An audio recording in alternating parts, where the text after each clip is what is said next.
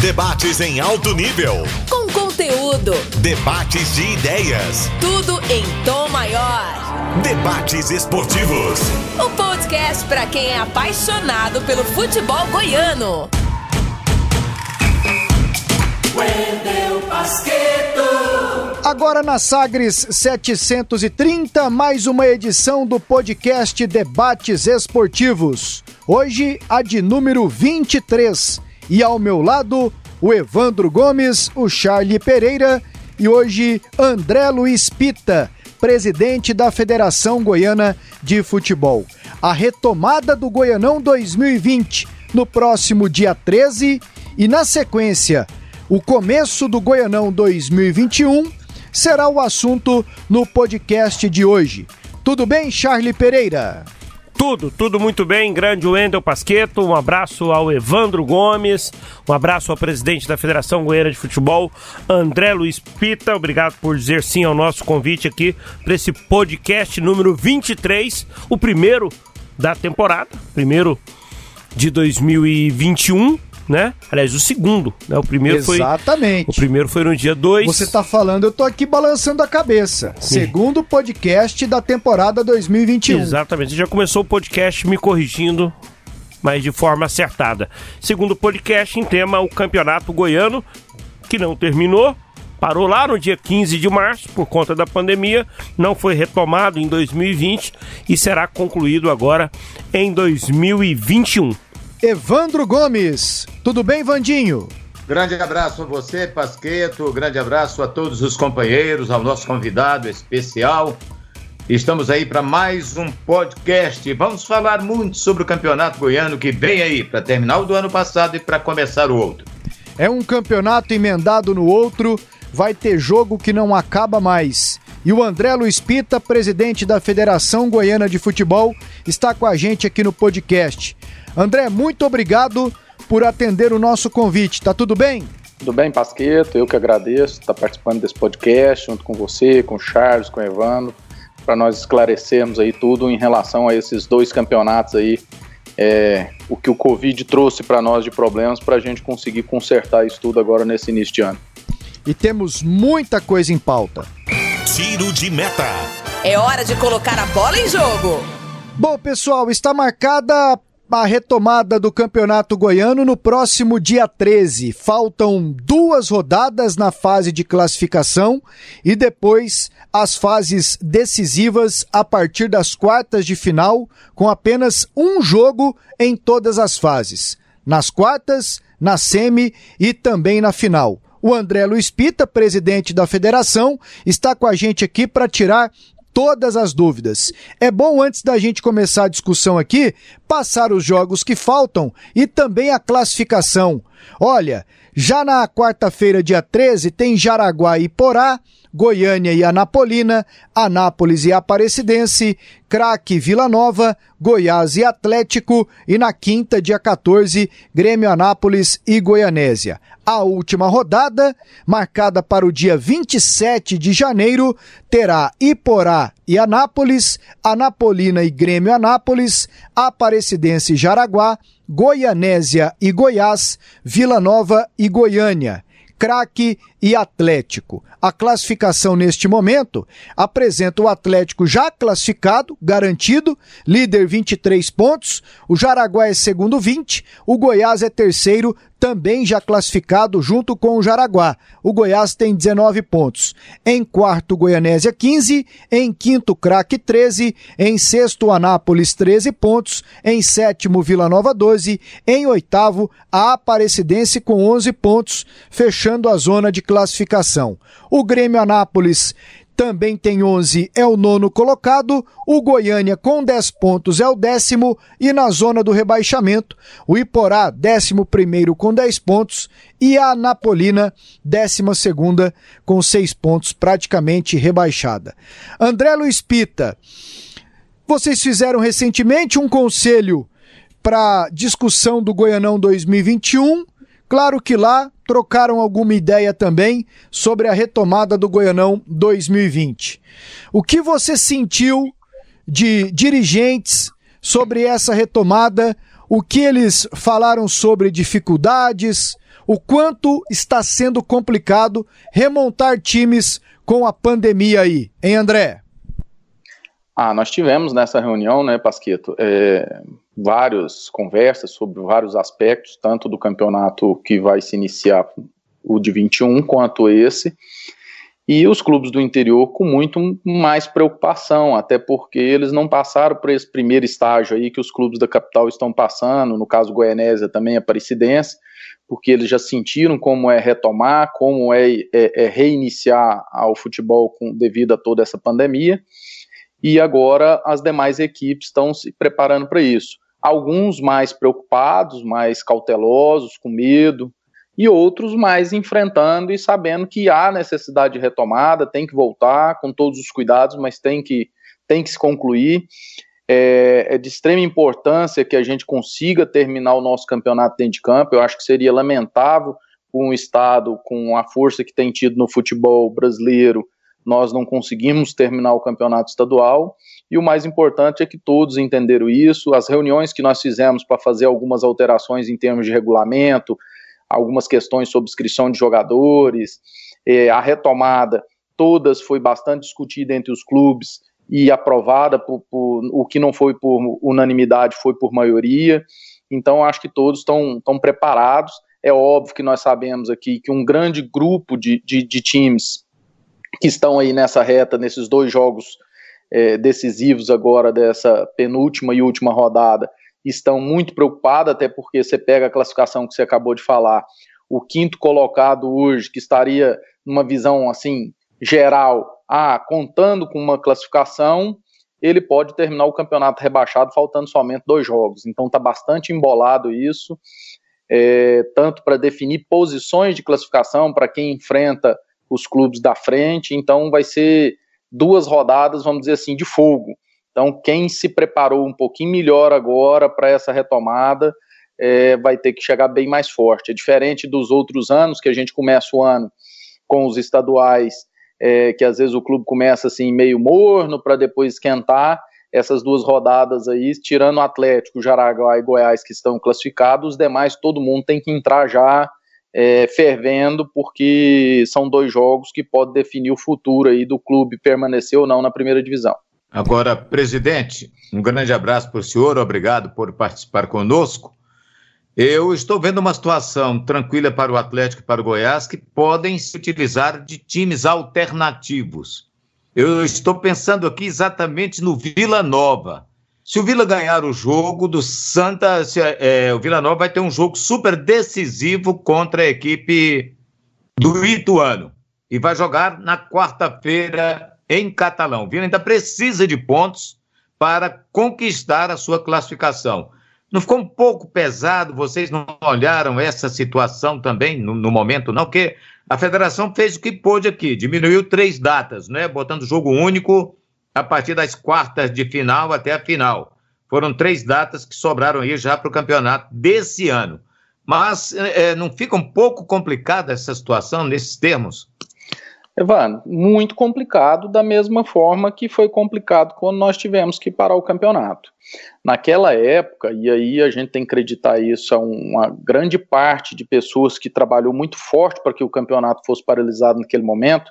A federação, às vezes, foi muito criticada por muitos, inclusive da imprensa, uma posição também do sindicato dos atletas, que quis a paralisação do campeonato de imediato naquele momento, e a vontade da federação era ter feito essas 2 rodadas.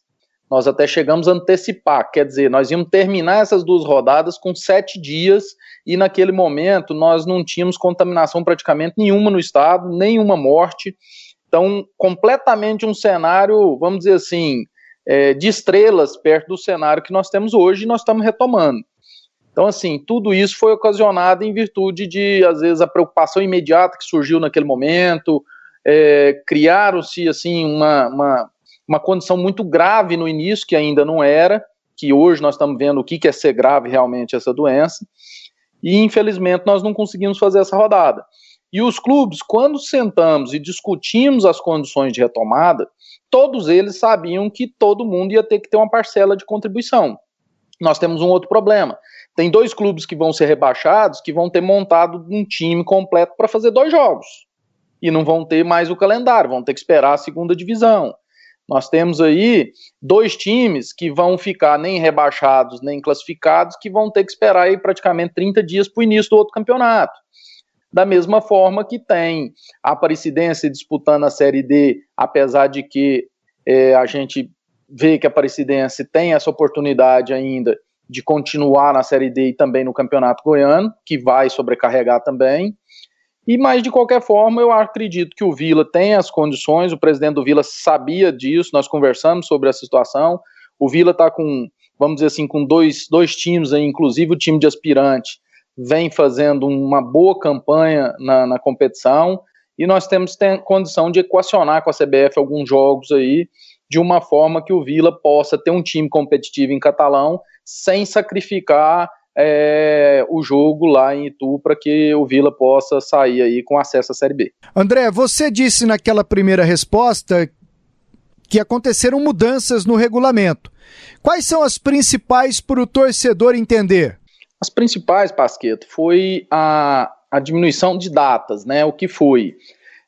Nas quartas, semifinal e final, nós teríamos dois jogos, os dois jogos de mata-mata, o jogo da ida na casa do menor classificado e o jogo da volta no melhor classificado. Na semifinal, a mesma coisa, e na final, porque nós não teríamos data suficiente, ficou definido que esses jogos seriam jogos únicos na casa do melhor classificado, e seria um jogo só mata-mata.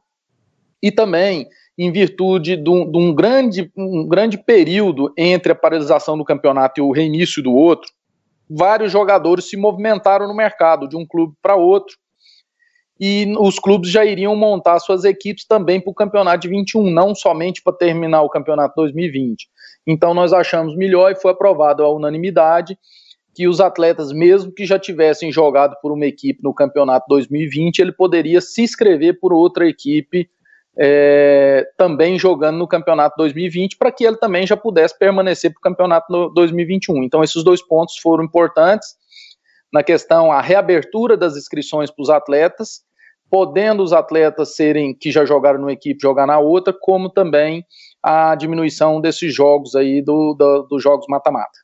Bom, presidente. Um desses casos talvez que chame mais atenção, por conta de ser um jogador assim que atua no Vila, né, é o Dudu.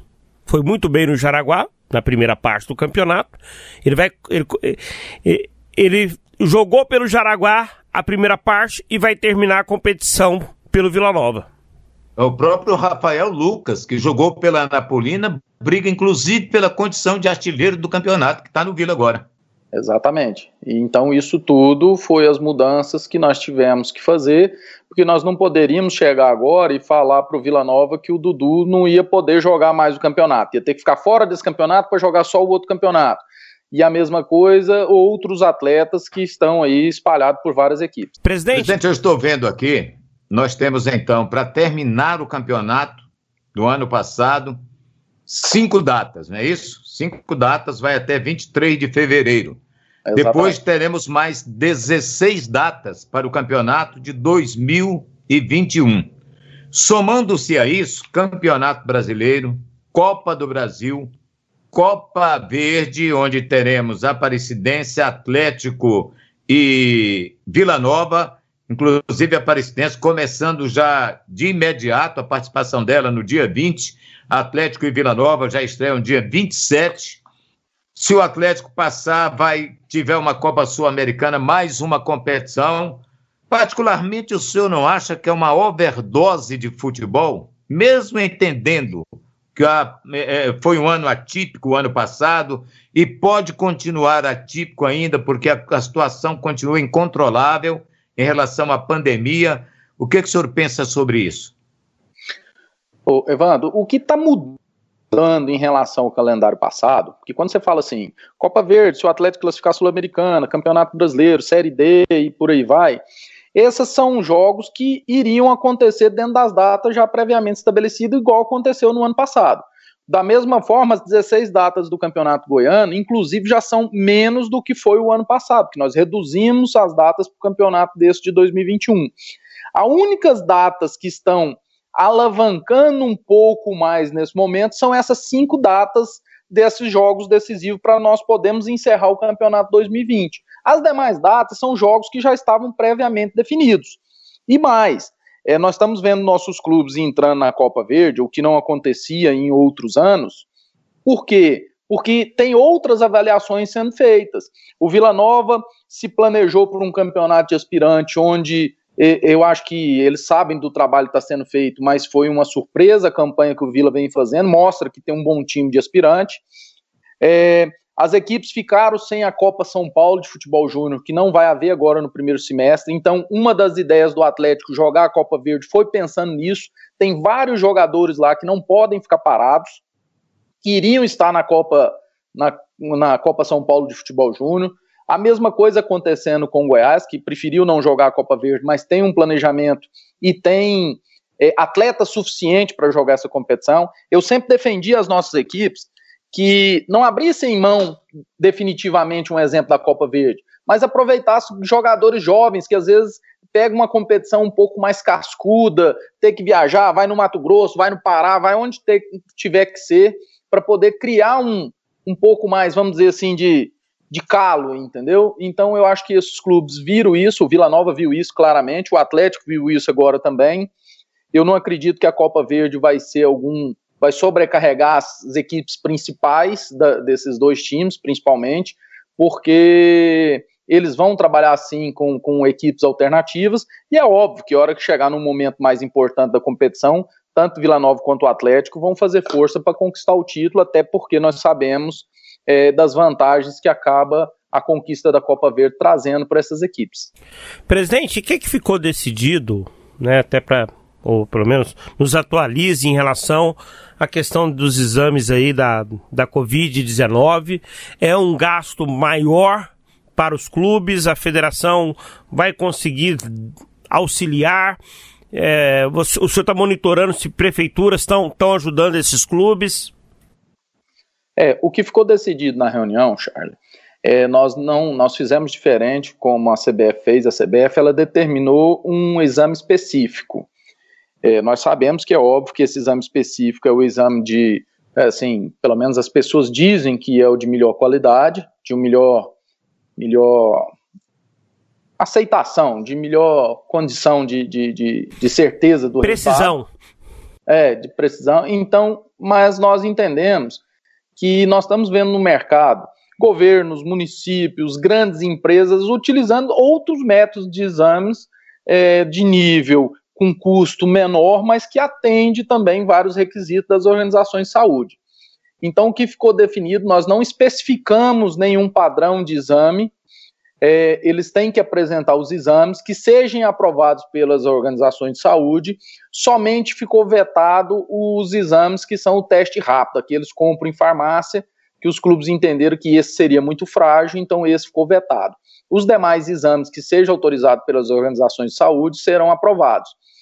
E aí, mediante isso, nós sabemos que todos os municípios no interior adquiriram a quantidade significativa de testes, de exames, e que a maioria dos municípios estão fazendo a parceria com os clubes para atender nessas questões. E as equipes da capital, cada uma está buscando aí as suas alternativas para poder conseguir ter seus atletas testados antes dos jogos. André, um outro tema com você, transmissão de televisão neste campeonato que está terminando, porque a principal transmitidora, que é a TV Anguera, tá com o Brasileirão também em andamento. Vai ter transmissão de televisão, e aí eu já emendo, pela internet também, com vocês da Federação do Goianão 2020? Vai sim, Pasqueto. A televisão, somente uma rodada do que ela nos passou até agora. Somente uma rodada, ela não vai conseguir fazer ela pela TV aberta, dos cinco datas que nós temos, como o Evandro falou. Dessas 5 datas, somente uma data ela não vai conseguir fazer pela TV aberta, mas irá fazer pelo Globo.com. E a federação irá fazer também um jogo em todas as 5 datas. Quando o senhor fala que o campeonato desse ano, ele diminuiu, o senhor se refere à mudança de jogos, né? Que ao invés de jogar um grupo contra o outro, joga dentro do grupo, o que diminui 2 datas, não é isso? Exatamente. Então, nós estamos exatamente dentro do que o ano passado a CBF estipulou, 16 datas para os campeonatos estaduais. E como nós tínhamos essa forma de disputa em questão e foi aprovada com 18, nós utilizamos duas datas que não eram datas oficiais do Campeonato Goiano, utilizamos duas datas avulsas, utilizando data de Copa do Brasil, de Libertadores, datas que não eram específicas de estadual. E conseguimos, como outros anos, conseguindo nos encaixar, apesar de que o campeonato acabou não terminando. Em relação a 2021, como nós já tínhamos sufocado em virtude de todos esses cenários, toda vez o campeonato começa... final de janeiro, começo de fevereiro, e agora ele foi muito mais para frente em virtude do brasileiro ter entrado para dentro. Todas essas questões, nós achamos melhor não correr o risco de ter que arrumar novamente essas duas datas. E o calendário específico da CBF já destinava para os estaduais as 16. Então nós fizemos essa mudança, reduzindo a quantidade de jogos de 18 datas para 16, atendendo rigorosamente o que já estava estabelecido no calendário nacional. Presidente, e talvez esse espaço aqui seja um espaço menos formal do que uma entrevista, às vezes, ali coletiva, e aí fique à vontade para deixar bem clara a sua posição, sua opinião, bem como da federação. Quando a gente fala de transmissão de televisão, né, a gente imagina que os clubes vão estar recebendo muito para liberar a transmissão. Não é, eu diria, a realidade do nosso futebol, né?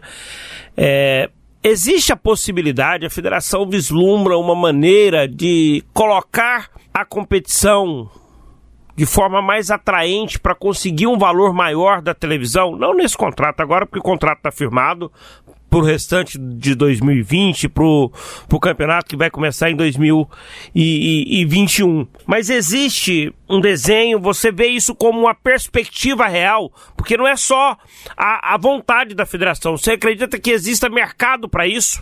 Ô Charlie, na verdade, a gente tem que fazer uma leitura o seguinte, não vai passar só pela melhoria do campeonato, pela valorização. É óbvio que a gente tem que sempre buscar isso, independente do que se vai melhorar a questão de televisão ou não.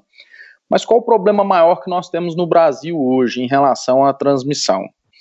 A emissora detentora da maioria do futebol brasileiro, ela tem hoje, um exemplo, o Campeonato Paulista. O Campeonato Paulista é dela, contrata até 2022... Tem o Campeonato Carioca que acabou sendo rescindido, tem o Campeonato Mineiro e tal, mas o primordial hoje é o Campeonato Paulista. O que ocorre? As grandes empresas, patrocinadores que compram esses direitos, que compram os comerciais nas transmissões de televisão, elas estão sediadas em São Paulo e elas acabam atingindo o Brasil inteiro, como um todo. Então, quando você fala que a empresa detentora dos direitos, ela tem o Campeonato Paulista na mão dela. E você sabe, isso é muito claro, que se você colocar transmissões do Campeonato Paulista em Goiás, em Recife, na Bahia ou em qualquer outro estado, ela vai ter a audiência necessária para entregar a visibilidade para os seus comerciais. Então, nós sabemos que ela vai conseguir ter isso. Então, o que ela faz? A partir do momento que ela tem o Paulista, ela já tem o produto que ela precisa entregar para os seus anunciantes. Então, a negociação dela com o Estado de Goiás, ou com a Bahia, ou com qualquer um outro, é uma negociação que ela coloca o limite da forma que ela quer. Você tem que se sujeitar a ele ou ficar fora dele. Por quê? Porque se você chegar para a emissora e falar assim, não, eu não quero esse valor X, ela, não, então tudo bem, eu não vou fazer. E ela vai entrar na grade normal, em vez de estar passando o Goiás, valorizando o Goiás, o Vila, o Atlético, as equipes do interior, ela vai estar entrando aqui com São Paulo, com Palmeiras, com Corinthians, com Santos. E aí, além de nós perdermos a visibilidade com que a gente ganha também os nossos patrocinadores, porque a gente não pode fazer a conta do dinheiro da TV, só específico o dinheiro da TV.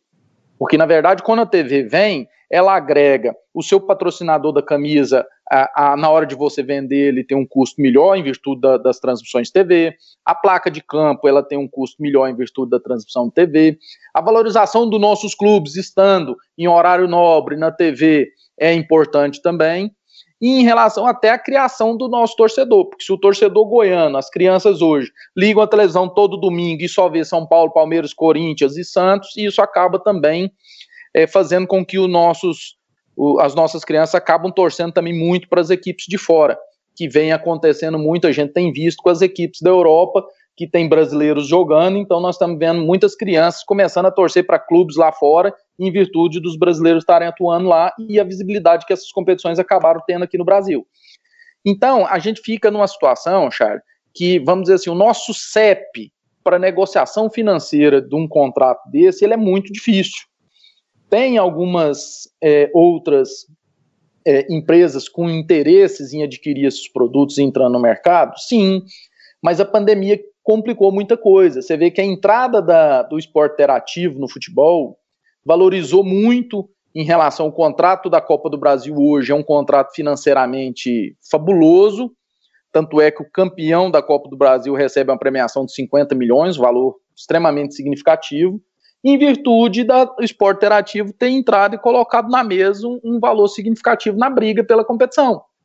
E quando você chega aqui em Goiás, você tem uma empresa que tem interesse de comprar, e ela quer pôr o preço dela, você não tem um terceiro que tem interesse de comprar, e você tem essa empresa com direito com interesse de comprar, ela já tem um produto que se o seu não encaixar, ela tem como entregar o comercial dela, então assim, a negociação a gente fica muito de mão amarrada para uma negociação melhor, a gente passa isso para os clubes, vários entendem, mas choram, é óbvio que na hora de pagar a conta esse dinheirinho acaba ajudando em muito, mas infelizmente esse é um cenário muito difícil, não é do estado de Goiás, eu vejo, converso com vários presidentes de federação, vários estados não têm transmissão de televisão e passam muita dificuldade em virtude desse cenário todo, nós já pensamos em tentar fazer uma negociação em bloco, nós já pensamos algumas alternativas, mas quando você esbarra em grandes estados aí que eles não dependem do bloco para negociar, eles preferem negociar sozinhos, até porque eles vão lá e decidem o que é melhor só para o estadual deles e indiferente dos outros estados. André, hoje exatamente os clubes ganham quanto nesse contrato de 2020? A gente não fala muito em valores, em questões contratuais, ô Pasqueto, porque o contrato que nós temos com a televisão ele tem cláusula de confidencialidade, então nós não tratamos de nenhum assunto, somente quando é prazo de contrato, quando termina, em termos de valores, essas questões, a gente não prefere não ficar entrando em detalhe, porque aí a gente está quebrando algumas regras estabelecidas no contrato. Presidente, quarta que vem, na volta do Campeonato Goiano, nós temos o clássico Goiás e Atlético no estádio Hailé Pinheiro. O jogo, eu tô vendo aqui na tabela, marcado para 21h30. Então, e eu sei que na tabela do Campeonato Brasileiro aponta o jogo Corinthians e Fluminense. A Globo utiliza muito desse expediente de colocar jogos do Corinthians às quartas, às 21h30, até por uma questão de briga por audiência, né? O Corinthians tem uma visibilidade muito grande no mercado de São Paulo, como o senhor explicou, que é o mercado que mais importa para a Rede Globo de televisão, bem como para todas as principais emissoras do país. Então esse jogo Goiás e Atlético, Atlético-Goiás, esse clássico vai ter TV? Vai ter TV, sim. A Anhanguera já nos confirmou que vai ter TV, somente nessa data do dia 27/1, que os jogos estão marcados no período da tarde, que ela não tem grade para poder fazer os jogos pela TV aberta. E aí nessa data do 27/1, ela irá fazer um jogo ainda, eu não sei de cabeça qual seria esse jogo, possivelmente Vila Nova e Goiânia, que seria um jogo realizado pelo Globo.com. E as demais rodadas, os mata-matas, todos, a princípio, tem uma definição dela de fazer a transmissão, inclusive nós temos uma mudança que nós devemos publicar, que a final que nós estávamos prevendo para o dia 28/2, ela será no dia 27/2, com a transmissão ao vivo também, pela TV Anhanguera, e já no domingo a TV Anhanguera inicia com outra transmissão já o campeonato 2021, então nós teremos duas transmissões ao vivo pela TV no final de semana do dia 27 e 28 de fevereiro. Então certamente é algo que a federação, aliás a TV Anhanguera conquista junto à Globo, né? Mudar a grade no sábado, a gente sabe que existe uma grade nacional, né, para passar a decisão para o dia 27, então não vai ter aquela situação do campeonato de 2021 começar antes do campeonato de 2020 terminar? Exatamente, nós conseguimos resolver vários aspectos em relação a isso, principalmente esse. Eu acho que a televisão é importante para nós, a valorização. Imagina só um final de semana com nossos clubes ao vivo no sábado, nossos clubes ao vivo no domingo, com bastante visibilidade, e o campeonato começando da forma certa, quer dizer, no domingo já sabemos quem foi o campeão do campeonato, e aí história nova começa no domingo, no dia 28. Presidente, que ideia o senhor tem sobre a volta do público aos estádios? Nós estamos em um momento de uma segunda onda violenta, mortífera dessa Covid-19. Parece que o brasileiro esqueceu disso e está voltando com tudo. Na Europa também, com o país fechando tudo, já esse mês de janeiro. Março, a gente completa um ano de futebol sem público. O senhor acha que a gente completa esse ano? Alguma possibilidade de volta? Ou tudo vai depender do que vem por aí em relação à vacina, ou um crescimento da curva dessa Covid-19? Eu acho, Evandro, há um tempo atrás eu achava que nós iríamos conseguir começar a voltar ao público aos poucos, gradativamente. E isso acabou não acontecendo. E com essa nova onda que vem, eu acho que isso dificulta um pouco mais. Eu acredito que nós vamos falar em público a hora que nós começarmos a ter efetivamente as vacinas no mercado, talvez daqui a pouco uma avaliação, quem já se vacinou ou quem já teve a doença em outro momento, que se comprovar pode voltar ao estádio. Algumas questões vão ter que ser avaliadas aí. Não adianta a gente pensar se é em março, se é em abril, se é amanhã, porque nós temos que viver na realidade do dia a dia. Eu acho que ficou um pouco, talvez, mal entendido quando a CBF tentou aquela mexida para uma possível volta do público, onde ela fala até 30%, porque quando ela fala até 30%, ninguém imagina que a palavra o até quer dizer de 1% a 30%. E aí todo mundo só pensa nos 30%. E quando pensa nos 30%, as autoridades, quando você fala de que a 30% falando em relação ao Serra Dourada, nós estamos falando de 12 mil pessoas. 12 mil pessoas no estádio seria uma medida, nesse momento, vamos dizer assim, absurda a gente falar. E talvez eu acho que isso assustou um pouco. Eu participei de algumas reuniões, conversei e ponderei algumas coisas que eu acho que talvez a medida era começar liberando, sei lá, 100 pessoas, ver como é que ia se comportar, tentar mostrar uma evolução de como os clubes iam se comportar, como os torcedores iam se comportar. É igual com a criança em casa, Evandro.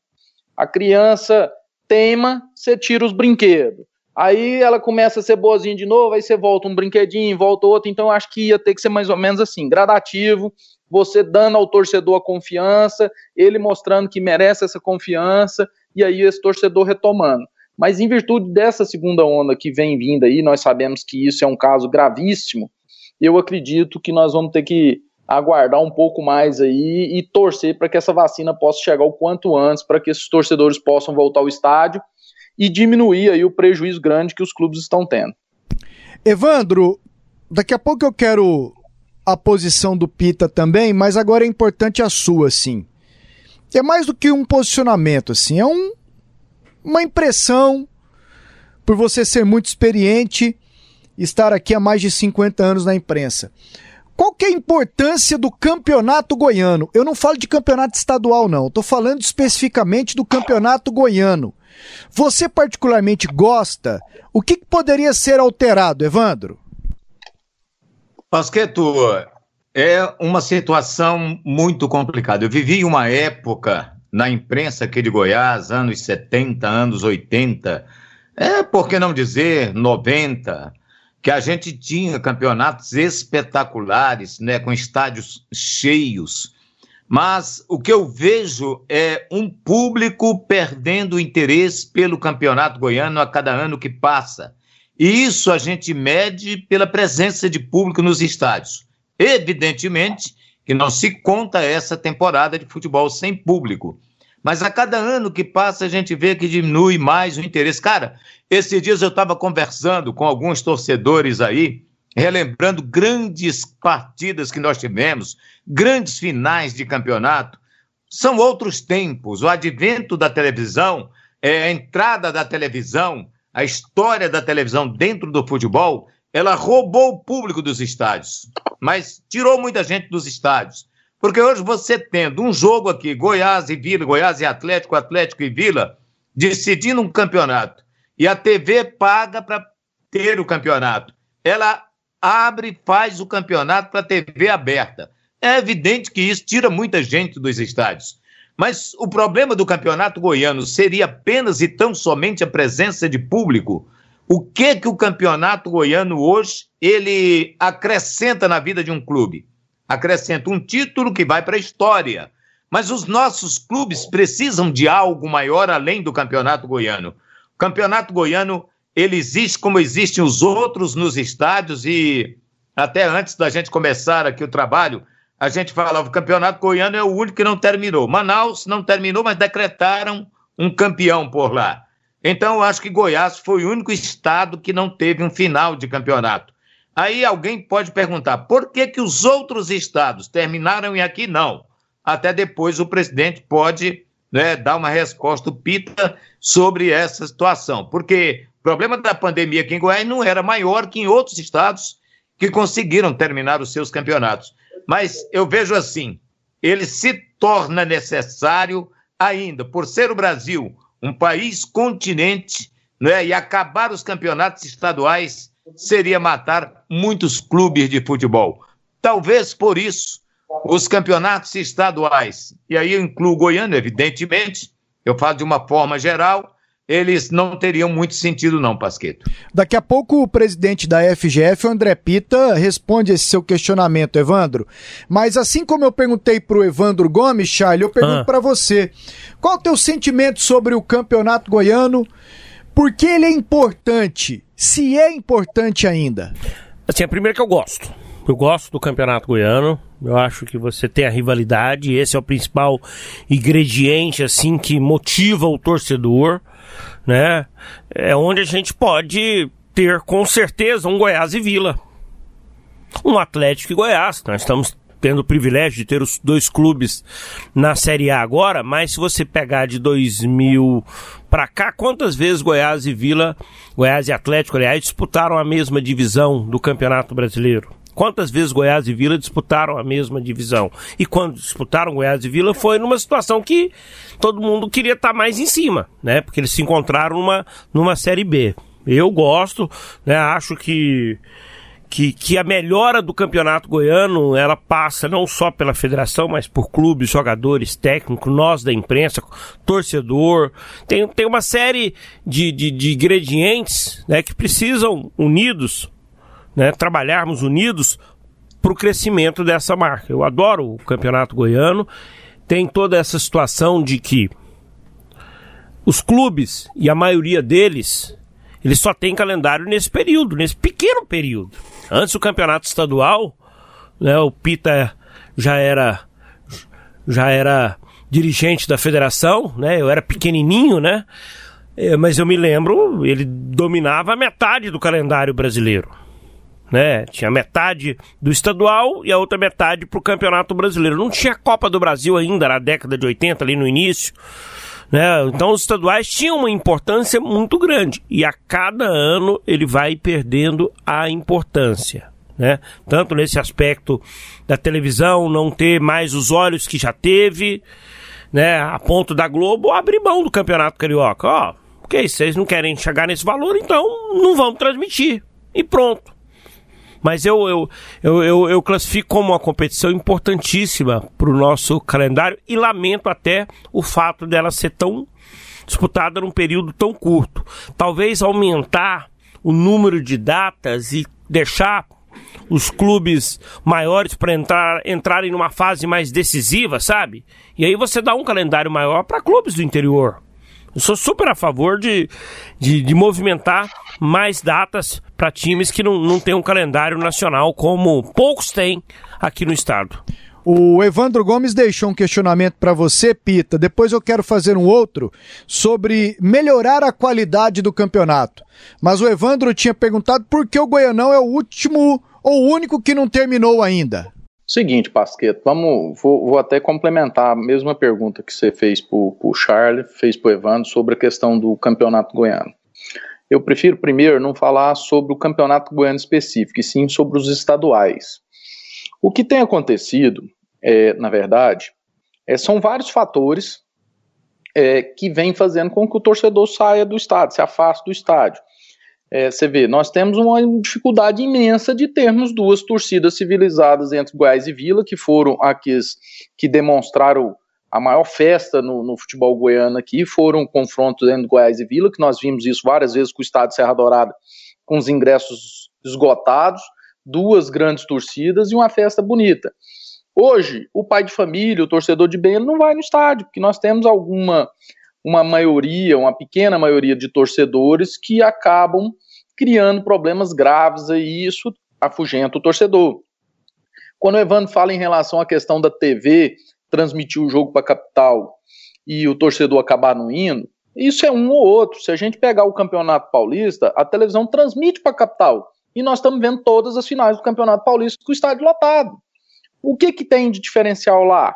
O que tem de diferencial lá é que as equipes tecnicamente são muito mais fortes, talvez as equipes lá, como tem muito dinheiro envolvido no campeonato, eles não começam o campeonato falando que vai usar time reserva, que vai usar time misto, que o campeonato não tem importância, e eles valorizam lá o campeonato, tanto é que Palmeiras perdeu um campeonato para o Corinthians, se eu não me engano, um ano retrasado, e ficou lamentando esse campeonato muito tempo, porque o quanto é importante ganhar o estadual. E nós temos visto aqui que às vezes o dirigente, porque o que tem acontecido? Você pega principalmente Goiás e Vila hoje, são clubes que têm um poderio financeiro em relação à questão de estar na Série A infinitamente superior às outras equipes. Então eles querem estar onde? Eles querem estar na festa de gente que tem condição igual a eles, que é o brasileiro da Série A. E isso acontece aqui, lá em Minas, o Cruzeiro e o Atlético quer estar só na festa de Série A, não quer estar no estadual. Então isso acabou fazendo com que os clubes grandes, que são o atrativo para os estaduais, perdessem o interesse aqui, porque aqui não é a festa que ele quer estar, então ele está, entre aspas, como uma obrigação. Só que os grandes clubes esquecem o seguinte, 90% dos jogadores formados no Brasil estão vindo dessas pequenas equipes. Vocês vão assustar daqui a pouco de ver jogadores jogando no Grêmio, jogando no Cruzeiro, como apareceu o Dudu, o Lucas Silva, e vai aparecer outros em grandes clubes, no Palmeiras tem jogador, de vários clubes amadores aqui de Goiânia que estão formando jogadores e levando para essas equipes. Isso tudo depende do quê? Do estadual, porque se não tiver o campeonato estadual, não tem o sub-20, não tem o sub-17, o Goiás não tinha vendido o Michael por não sei quantos milhões, o Goiás não tinha formado vários jogadores que foram formados no campeonato estadual, como também a grande maioria dos clubes brasileiros. Então, assim, nós temos que levar em consideração que o Brasil é um país imenso, que muita gente fica assim, porque na Europa, lá é uma realidade completamente diferente, muito menor que o nosso país, e se nós acabarmos com o estadual, nós vamos sair de 600 clubes profissionais hoje, em atividade no Brasil, para pouco mais de 150 clubes. Quer dizer, nós vamos matar a grande fonte de formação de atletas no futebol brasileiro. Então isso tudo tem que ser colocado na balança quando se fala em estaduais. Respondendo ao Evandro, por que nós não terminamos o campeonato, vocês vão se recordar que o estado de Goiás foi um dos primeiros que o governador resolveu decretar a paralisação de tudo. Então nós tínhamos feito a paralisação em virtude de todo aquele cenário que foi criado, paralisamos o campeonato, e passou alguns dias o governador fechou o estado e proibiu a realização de jogos, inclusive de treinamento. Ele só foi liberar novamente, e mesmo assim o governador não autorizou a liberação, foi a prefeitura que foi autorizar a liberação dos treinamentos, na hora que nós já estávamos na véspera de se pensar em começar o brasileiro, porque os clubes nós já estavam até preocupados da possibilidade de daqui a pouco não conseguir nem treinar para jogar o brasileiro e o brasileiro começar. Então, quando foi liberar para voltar a treinar, nós já estávamos encavalados em cima do Campeonato Brasileiro. Então, nós não achávamos que seria o momento de querer voltar o campeonato naquela forma, correndo o risco de não conseguir terminar e atrapalhar os nossos clubes no início do brasileiro. Nesse momento agora, tem um risco, porque qualquer campeonato, a gente não adianta fechar o olho, qualquer campeonato, inclusive o Campeonato Brasileiro da Série A, pode a qualquer momento ter que parar em virtude desse cenário todo que acontece no mundo. A gente não sabe quando piora e quando melhora. Então, mas se isso vier a acontecer com o campeonato estadual nesse momento, nós estamos fazendo isso pensando em 2 campeonatos, num projeto muito maior e não num projeto de fazer 2 rodadas como era antigamente. Então, por isso, em virtude dessa questão do governo ter fechado, diferentemente de vários outros estados, acabou dificultando a nossa retomada dentro do período que seria o ideal, que seria o ano passado ainda. Presidente André Pita, eu tenho uma opinião já há algum tempo de que o Campeonato Goiano, para ganhar em qualidade, deveria ter 8 ou 10 clubes no máximo. Hoje está com 12. E nos últimos anos com 12 a gente vê times aí se arrastando, ameaçando não participar, vão sair antes, não tenho dinheiro e tudo mais. Você pensa assim, diminuir o número de times na primeira divisão aumenta a qualidade do campeonato? Eu acho, Pasqueto, que se você não está de tudo equivocado, não. Eu acho que essa questão da redução ela é importante, até porque se a gente fizer um cenário simples, de que pensar que a primeira divisão do futebol brasileiro tem 20 equipes, uma primeira divisão do estadual não seria o correto, talvez, ter 12. Só que essa é uma decisão muito complexa, você precisa de uma aprovação do Conselho Técnico, redução de equipes, e nós, a federação, não tem costume de fazer isso meio que goela abaixo. Então essa aprovação ela é de muita dificuldade, mas sempre está no nosso radar fazer essa avaliação de redução. Mas em relação a essa questão de você falar de clube se arrastando, de chegar perto do campeonato e falar que não sei se eu vou jogar, não tenho dinheiro, se nós reduzimos para 4, vai ter alguém que vai fazer isso. Por quê? Porque os clubes acostumaram que essa situação de falar não vou jogar porque eu não tenho dinheiro, eu vou pedir para desistir. Isso é uma forma de, às vezes, pressionar o poder público, algumas empresas da cidade, o prefeito a fazer 2, 3 ligações para algumas empresas, é uma forma de juntar uma força para tentar buscar recursos para poder levar o campeonato. Então alguns clubes usam isso, não estou falando que todos, mas alguns clubes usam isso de uma forma de pressão para conseguir buscar recursos. Então é aquilo que eu falei, não é tendo 8 que todo mundo vai ter dinheiro, alguém desses 8 vai estar falando que não vai disputar o campeonato, vai estar falando que está em dificuldade, e que várias vezes as pessoas chegam para nós aqui e falam, o time tal falou que não vai disputar, e a gente nem preocupa, porque a gente sabe que isso é um movimento para poder buscar condições e parceria para conseguir o recurso financeiro para o campeonato. Parada obrigatória.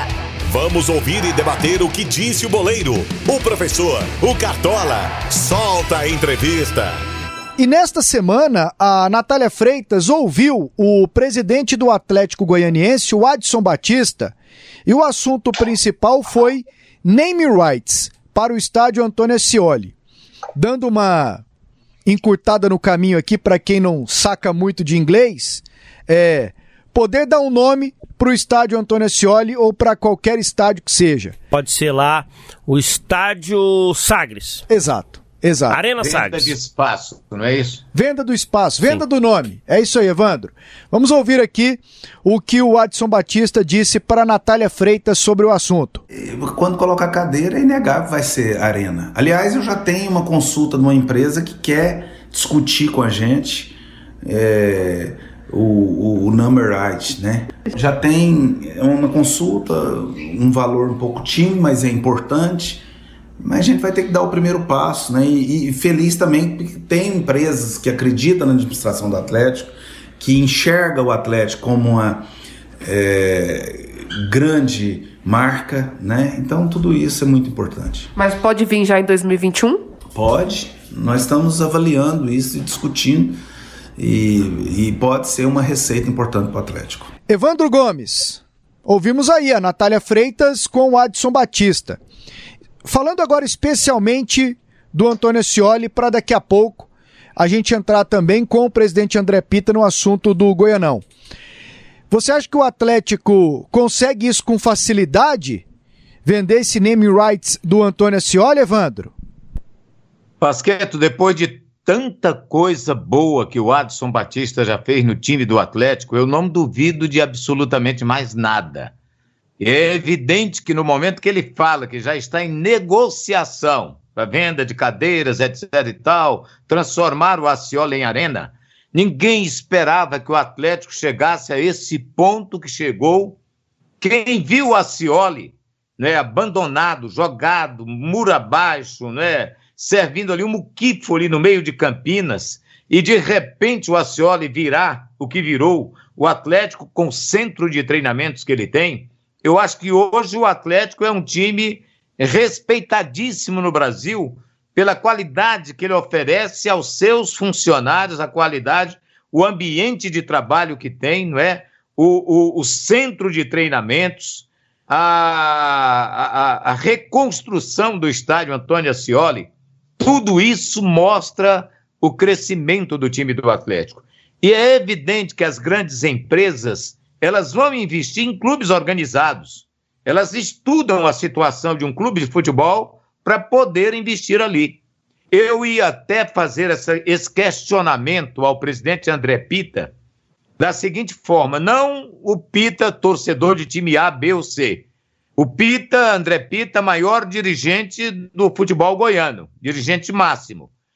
Como que ele vê essa ascensão do Atlético, que hoje está praticamente colado ali no time do Goiás, e esse distanciamento tão grande do Vila Nova, que a permanecer na terceira divisão do futebol brasileiro, eu disse, a permanecer em não se classificando para a Série B do ano que vem, esse distanciamento tão longe, o que poderia acontecer, o que isso representa para a Federação Goiana de Futebol, o Vila cada vez mais diminuindo e os outros dois crescendo, se agigantando? Evandro, eu acho assim, o Atlético se organizou bastante administrativamente, o Atlético ele tem um grupo pequeno que toma as decisões, então as decisões são mais fáceis de ser tomadas, e acertando ou errando, como eles são poucos, eles estão unidos na decisão certa ou errada. Isso acaba contribuindo, não cria crise, não cria discussão. O time está passando um momento difícil na competição, eles contornam a pressão interna. E já Goiás e Vila Nova sofrem muito mais em relação a isso.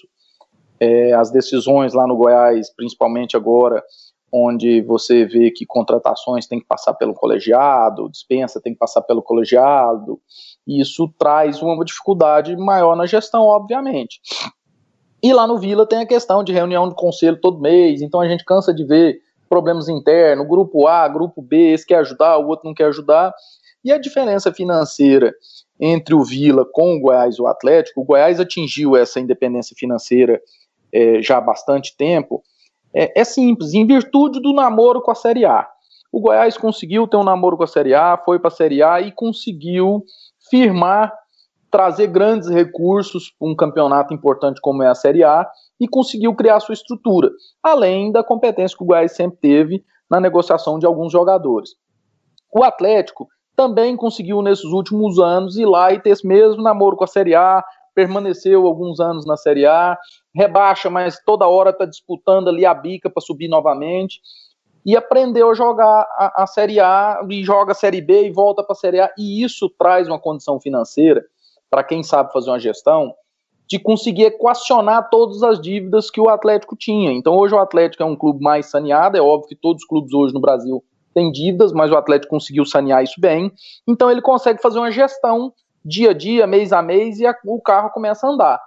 O Vila, ele tem uma crise gigantesca do passado de dívidas, e como o Vila não conseguiu, bateu na trave algumas vezes aí, que nós acompanhamos, e não conseguiu o êxito de chegar à Série A, para conseguir uma bolada boa, para vir sanear um pouco suas dívidas, qualquer presidente que chega lá sofre bastante. Por quê? Não é pagar a conta do dia a dia dele. Às vezes aquele dirigente fez um planejamento que tem um dinheiro da cota de TV da CBF lá, um exemplo, 600 mil para entrar no dia 30, então ele está contando, bom, vou pagar a folha com esses 600, vou fazer isso, vou fazer aquilo. Hora que chega dia 25, bate um bloqueio de uma penhora de uma ação de 15 anos atrás. Aí, esses 600 que foi para essa ação, não alivia a ação, porque o Vila tem uma dívida gigante, e inviabiliza o pagamento da folha do mês. Então, todo presidente que entra lá no Vila, eu lembro o tanto que o Essival sofreu, o tanto que ele penou para conseguir levar o Vila Nova até o final de todas as competições que ele ia, e agora tem que tirar o chapéu ainda mais pro Hugo, o Evandro. Por quê? Porque a gente sabe que a torcida do Vila paga muito dessa conta. A torcida do Vila sempre ajuda muito. Se o Vila tivesse com o seu torcedor nesse momento do Campeonato Brasileiro, a realidade seria completamente diferente, tanto com o apoio quanto com a questão financeira. E o Hugo está conseguindo levar, pagar as contas, mesmo com todos os problemas do passado que está vindo em cima dele, e além disso, ele ainda está conseguindo fazer com que a equipe consiga os resultados, com muita dificuldade. Eu acho que ele está sendo um herói lá de conseguir levar as coisas dessa forma que ele está levando, tem até que parabenizar ele, e que o Vila tem essa dificuldade. Enquanto o Vila não conseguir, pelo menos ir lá e namorar uma vezinha com a Série A para ele conseguir melhorar as suas questões financeiras, vai ser muito difícil, a não ser que daqui a pouco o Vila consiga passar por um processo que é um processo de evolução no futebol brasileiro. Isso vai acontecer com muitos clubes de futebol brasileiro, que é um processo como está acontecendo com o Red Bull Bragantino, que são investidores com um potencial financeiro muito grande, querendo equipes que tenham camisa, que tenham torcida, que tenham força para poder eles estarem presentes. E o Vila é um clube em potencial disso. Por que eu vou dizer isso? Porque o Vila é um time de uma capital do país, é um time que tem torcida e que tem camisa. Se você for procurar grandes clubes do futebol brasileiro, Série A, poucos clubes estão sujeitos a participar desse tipo de situação, a não ser o Botafogo aí, que está com uma situação financeira também terrível. Os demais da Série A não estão dispostos a esse tipo de ação. A Série B, poucos clubes também vão entrar nesse tipo de ação. Então o Vila Nova é um dos clubes que daqui a pouco, amanhã ou depois, possa aparecer alguns investidores aí com potencial, que eu acho que isso vai acontecer sim no futebol brasileiro. Nos próximos 10 anos nós teremos muitos clubes no mesmo formato do Red Bull Bragantino. Presidente, então deixa eu aproveitar, e você demonstra um conhecimento muito grande sobre a política interna dos clubes, até porque você acompanha, né, em alguns momentos, está ajudando de forma bem direta os clubes e, claro, entende como cada agremiação funciona. E o Goiás, com Paulo Rogério Pinheiro agora como presidente, o que esperar para esse ciclo de 3 anos aí? Eu não sei se o senhor já conhece o Paulo Rogério, conhece as ideias, pelo que o senhor entende desse dirigente que chega agora para esse ciclo, o que esperar? Eu conheço sim o Paulo, o Charles, já tive com ele várias vezes, já falamos depois que ele já assumiu o comando do Goiás. Vamos trabalhar em conjunto com o Goiás, como trabalhamos com o Goiás e com todas as equipes. Ele vai ter um trabalho árduo, até porque nós sabemos, nós não podemos descartar a possibilidade matemática do Goiás escapar do rebaixamento, mas sabemos o quanto é difícil isso acontecer. E se vier a se confirmar esse rebaixamento, o Goiás deixa pela primeira vez na história, depois que ele passou a pertencer à Série A, daquele contrato milionário que sempre existiu, mesmo caindo, tendo aquele contrato de valor significativo. Então ele vai atravessar momentos de turbulência muito grande, ele precisa ter o apoio, não adianta nós todos começarmos a cobrar arduamente, porque as dificuldades serão grandes sim, ele sabe disso, até porque ele sempre teve dentro de casa uma pessoa que sempre teve a liderança maior do Goiás, que é o pai, o seu Hailé, que talvez o Goiás esteja nessa condição de hoje, de estrutura, de patrimônio, de camisa 100%, por causa da história que o Hailé representou no Goiás. Então ele tem, todo dia, na hora que chegar em casa, um conselheiro com experiência gigante para poder aconselhá-lo, passar o que pode ser feito com toda a sua experiência. E aí ele vai poder agregar isso com a juventude, com o idealismo, com a modernidade que talvez ele possa tentar implementar no Goiás, mas lembrando que vai ser, principalmente esse ano agora, se confirmando o rebaixamento, será um ano muito muito difícil para o Goiás, que vai precisar do apoio da sua torcida, vai precisar do apoio de todos para que ele possa voltar à Série A e automaticamente fortalecer ainda mais o futebol goiano. Porque quando a gente fala de Goiás, nós estamos falando de um clube representando o futebol goiano lá fora, como hoje nós temos o Atlético, como nós tivemos o Vila na Série B e torcemos para que ele possa voltar para a Série B. Então é importante que nossos clubes estejam bem, para que a gente possa estar cada vez mais forte aí, independente de quem seja o clube, nós precisamos estar forte no cenário nacional. Esse ano foi importante com Goiás e Atlético na Série A, e esperamos que a gente possa ter mais oportunidades de ter mais de um clube na Série A. Bom, André, voltando aqui ao tema do Name Rights, o Goianão, me lembro que já foi Goianão Chevrolet, quando você era superintendente ou presidente, não me lembro bem a época. Existe essa possibilidade de você vender a marca Campeonato Goiano para o Goianão 2021? E já pode ficar à vontade também para falar sobre patrocinadores. Aqueles benefícios para os clubes, da arbitragem, do custeio das viagens, eles continuam? É o seguinte, Pasqueto. O Name Rights, ele é uma, vamos dizer assim, é uma mercadoria valiosa. Qual o problema que a gente enfrenta em relação a ela? O que a gente enfrenta em relação a ela é que na hora de você ter a divulgação que aquele patrocinador espera, vamos dizer assim, igual vocês falaram do Name Rights do Atlético, o que dificulta? Ninguém vai querer chegar lá e chamar o estádio do Atlético do nome que ele vai estar sendo vendido. O torcedor talvez vai chamar, o clube vai falar, mas a imprensa às vezes não vai falar, a televisão não vai falar. Por quê? Porque vai estar falando o nome de uma empresa, de um patrocinador que às vezes, ou na grande maioria das vezes, concorre com algum patrocinador, por exemplo, às vezes da rádio. O seu narrador na transmissão talvez não vai falar o nome daquele patrocinador porque você tem um anunciante que é um concorrente daquele patrocinador. Então isso acaba esfriando um pouco o produto que é. Eu sei que o Atlético está negociando, eu acho, até falei com o Ado sobre isso, que talvez não se apegue muito em relação a valor. Eu acho que tem que abrir a porta desse negócio para o Atlético.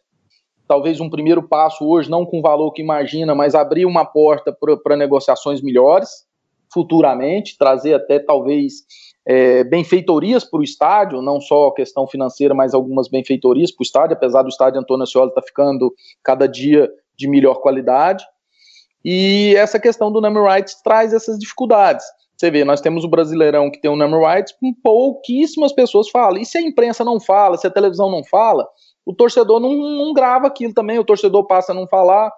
Nós tivemos lá o Corinthians querendo vender lá, todo mundo só chama de Itaquera, do Itaquerão. Então isso traz uma dificuldade. A mesma coisa você pegar lá a Serrinha hoje e criar um Name Rights. Para você tirar o nome Serrinha da cabeça das pessoas, não vai ser tão fácil.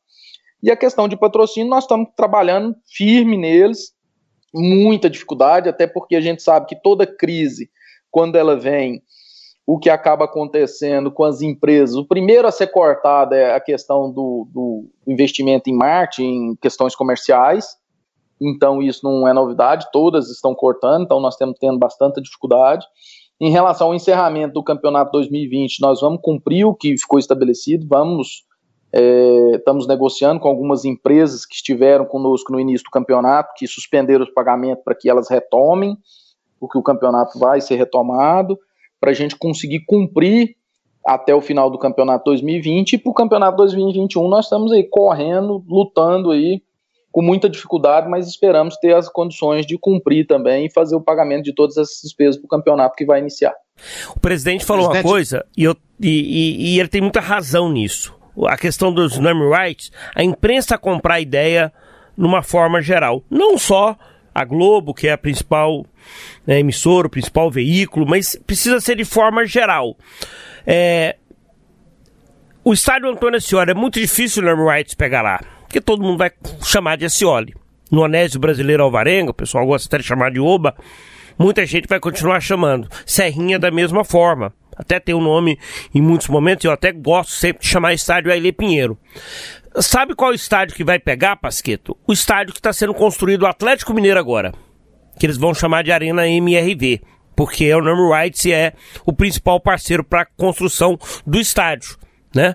Então, assim, o estádio novo, construído agora, ele tem essa situação de pegar. É o Allianz Park no Palmeiras, que é um caso, né? O estádio veio abaixo para essa Itália, construiu um novo estádio, é o Allianz Park. É assim lá na Alemanha, no estádio do Bayern, é assim no Arsenal, no Emirates, né? Todo mundo chama lá de Emirates, daqui a pouco pode até terminar o contrato lá com a Emirates e vai se chamar outro nome, não sei se vai pegar, mas o estádio novo, ele tende a ter sucesso. Presidente, só voltando ao tema de televisão, o MyCujoo, que é uma plataforma que tem uma parceria bem estreita e forte com a CBF, transmite jogos aí da Série D, futebol feminino, campeonatos de base. Ele vem para o Goianão 2020 também? Não, a princípio, Charles, nós estamos avaliando essas questões com ele. 2020 dificilmente, mas de 2021 talvez. Mas o MyCujoo, ele é uma plataforma de uma transmissão bem mais simples do que uma transmissão, por exemplo, que nós fazemos pelo YouTube, a própria plataforma da federação. Nós temos parceria já com o MyCujoo, tanto é que nós fizemos mais de 200 jogos transmitidos da categoria de base no ano de 2019. Iríamos fazer um quantitativo até maior do que esse em 2020, e infelizmente não conseguimos fazer em virtude da pandemia. É uma plataforma que ajuda, é uma plataforma que está dentro de um planejamento nosso, talvez, para ser criada até um pay-per-view futuro, onde nós teremos condição de fazer a transmissão de todos os jogos, e às vezes o torcedor comprar os jogos das suas equipes. Então existem algumas conversas com o MyCujoo, mas o MyCujoo hoje ainda não é uma plataforma que traga, vamos dizer assim, recurso financeiro imediato para o negócio. É uma plataforma que está crescendo, foi negociada agora com um grupo, ela se expandiu, pode ser que melhore um pouco, mas ainda ela é uma plataforma que ela está mais focada em competições de base, em competições que não leve um custo significativo financeiramente para eles. O presidente André Pita,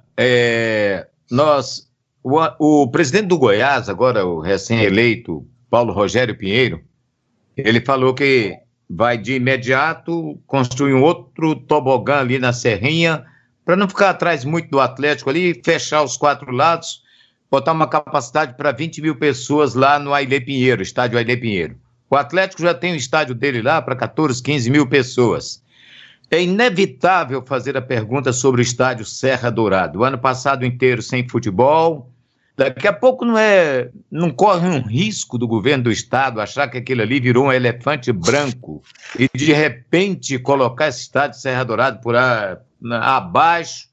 Deixou de existir porque não tem jogo de futebol, não tem serventia nenhuma, só despesa. O que o senhor pensa sobre o estádio Serra Dourada, que o senhor tem conversado com o pessoal da Secretaria de Esportes? Nós não temos conversado com a Secretaria de Esportes, até porque nós temos tido pouca, como você mesmo falou, o estádio Serra Dourada não está sendo utilizado por nenhum dos clubes. A informação que nós temos é que lá tem um problema no gramado, que está sendo tratado, tentando consertar um problema lá de algumas gramas que foram misturadas lá do passado, não sei se isso é verdade, é a informação que nós tivemos. Mas, Evandro, esse ano é um ano que foi um ano atípico para a gente falar. É óbvio que nós temos uma preocupação muito grande. Lá atrás, no Goiás, quando o presidente ainda era o Sérgio, no Goiás, eu falei com ele que o Goiás não podia abandonar o Serra Dourada, que talvez o foco do Goiás fazer a Serrinha era um foco que talvez desnecessário em virtude de ter o Serra Dourada nas condições que o Goiás pudesse talvez até assumir o controle do Serra Dourada, cedendo aos outros clubes, porque o Goiás naquele momento ele tinha uma condição financeira de ter o Serra Dourada em grandes condições, inclusive em termos de manutenção. E aí eles acharam melhor não, o planejamento do Goiás, eu acho que mais do que justo deles avaliar e querer ter a sua casa própria, mas nós sabemos que esse ano foi um ano atípico em virtude de não ter público. Porque se nós tivéssemos público, Evandro, é óbvio que num jogo, naquele momento nós tivemos aí um jogo do Flamengo com o Atlético teria jogado no Serra Dourada, o Goiás teria jogado com o Corinthians no Serra Dourada, então o Serra Dourada teria sido utilizado em vários jogos, sim, sem dúvida nenhuma, da mesma forma que isso vai acontecer a qualquer momento. Agora nós esperamos que a qualquer momento que for preciso usar o Serra Dourada, que a gente consiga ter o estádio nas condições ideais, tanto de gramado quanto na questão estrutural, para que os jogos possam ocorrer lá. Acho pouco provável que qualquer governador venha falar em derrubar o Serra Dourada. Talvez tenha que ser criado um plano para o Serra Dourada hoje, não só mais um estádio de futebol como é a sua especificação, mas uma arena multiuso onde se consiga criar uma condição igual tem lá no Allianz Park, de você tirar o gramado e colocar o gramado de novo e poder fazer show, e poder fazer eventos e poder criar lá uma arena multiuso mesmo, para poder ter utilização do estádio para outros fins, para não ficar obsoleto, e no momento que nós precisarmos de utilizá-lo para fazer grandes jogos, ele está preparado para a gente receber os jogos importantes que nossos clubes vão fazer. Chutão dos comentaristas. E agora o Chutão dos comentaristas. Estamos aqui com jogos da 29ª rodada do Campeonato Brasileiro da Série A. Sport Palmeiras. Começo com você, Evandro Gomes. 1-1, Pasqueto. Palmeiras vai se guardar aí para decisão da Copa Libertadores. Charlie Pereira. Para mim, 0-0. Pita. 1-0 pro Palmeiras. Dois motivos. Um, porque o Sport tá pedindo para cair. E o segundo, que o Palmeiras é um time de tradição aí, que meu pai foi torcedor muitos anos. Coritiba e Atlético Paranaense. Charlie. 1-0 pro Furacão. E aí, Evandro? Eu vou de 1-1 também. Lá é complicado, é clássico, né? Pita. Vou de 1-0, vou com o Charlie. 1-0 pro Atlético Paranaense. Fortaleza e Grêmio. Charlie. 1-0 pro Grêmio. E aí, Pita? Difícil esse jogo. 1-1. E aí, Evandro? 2-0 para o Grêmio. Flamengo e Ceará. Evandro? 3-0 para o Flamengo. Charlie? 2-0 pro Mengão. André Pita. 2-1 Flamengo. São Paulo e Santos. Charlie. Santos vai ter perdido pro... Não. não inventa não, vai. 1-0 São Paulo. E aí, Evandro? Vai depender muito da situação do Santos para o jogo de volta, né? Vamos ver se o Santos tem aquela situação tranquila para o Boca, mas... São Paulo briga por título, Santos tá ligado na Libertadores, é outro patamar.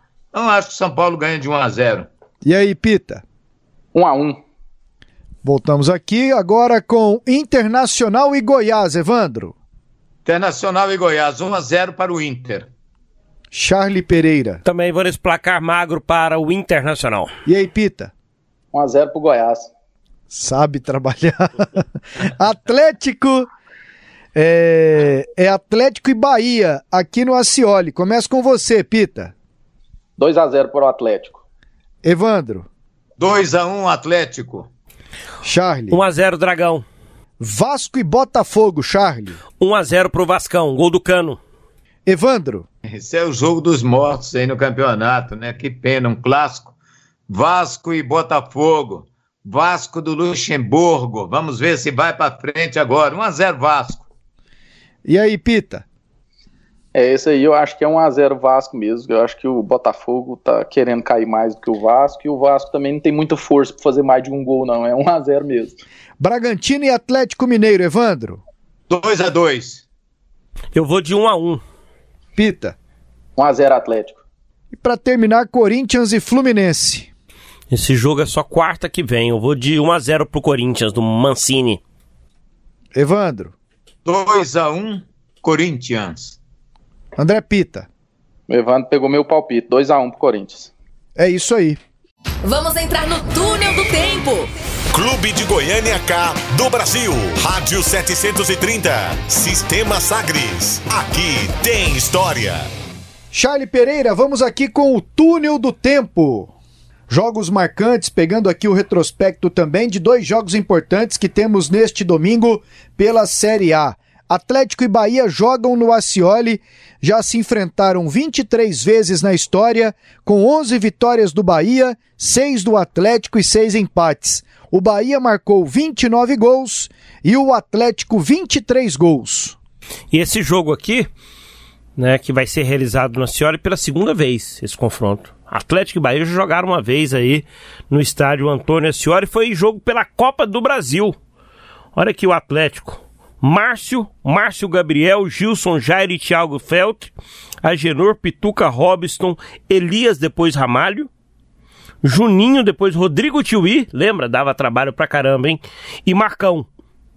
Um gol do Tiuí, outro gol do Marcão, o técnico era o Geninho, foi um jogo pela Copa do Brasil em 2010, o Atlético fez uma grande campanha, né? Parou nas semifinais, 2-0 pro Atlético, e sabe quem comandava o Bahia?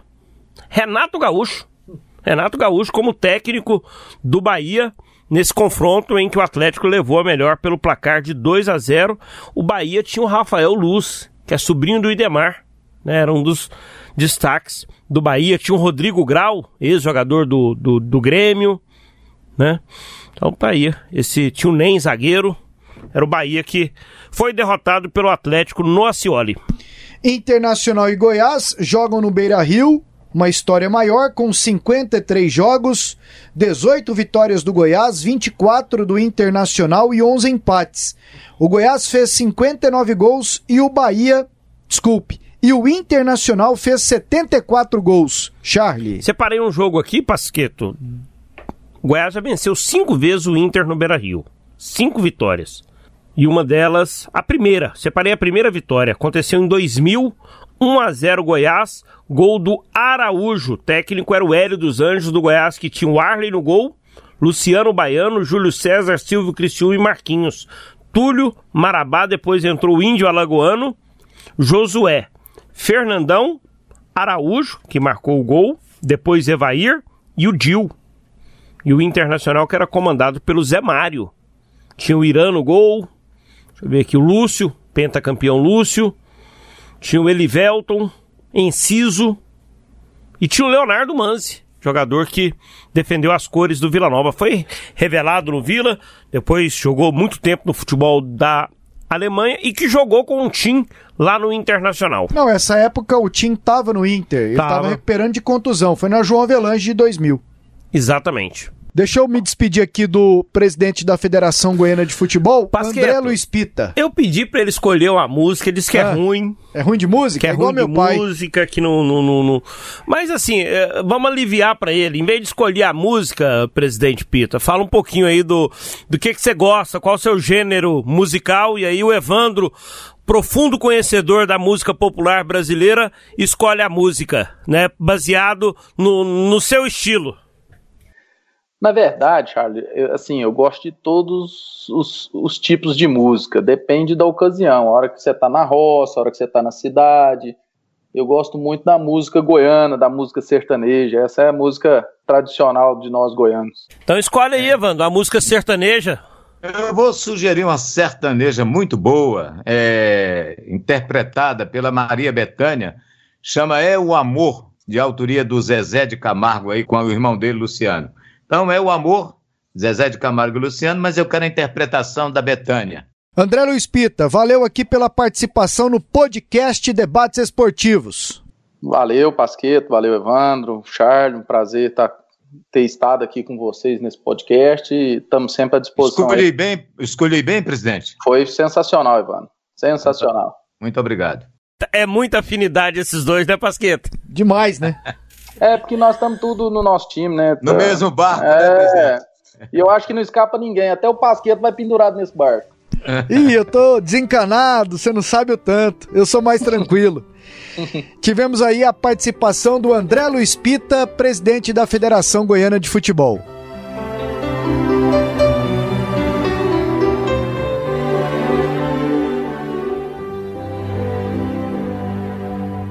Não vou negar que sou louco por você, estou maluco pra lhe ver.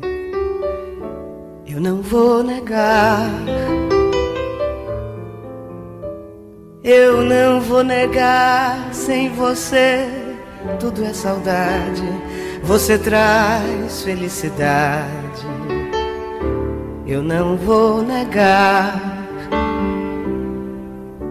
eu não vou negar, você é meu doce mel, meu pedacinho de céu.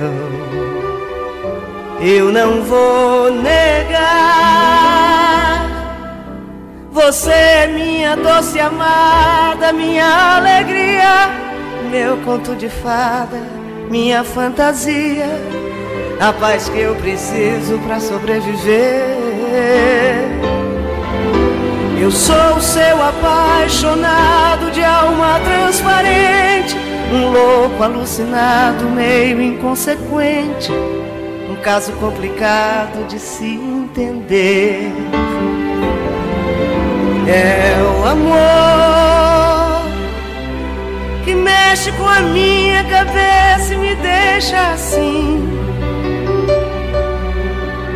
que faz eu pensar em você e esquecer de mim, que faz eu esquecer que a vida é feita pra viver.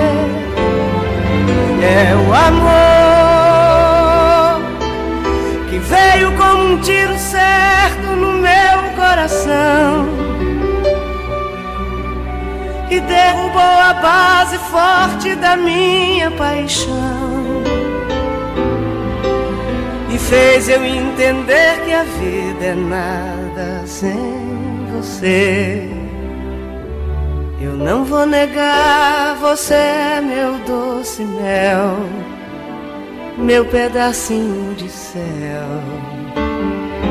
Eu não vou negar, você é minha doce amada, minha alegria, meu conto de fada, minha fantasia, a paz que eu preciso pra sobreviver.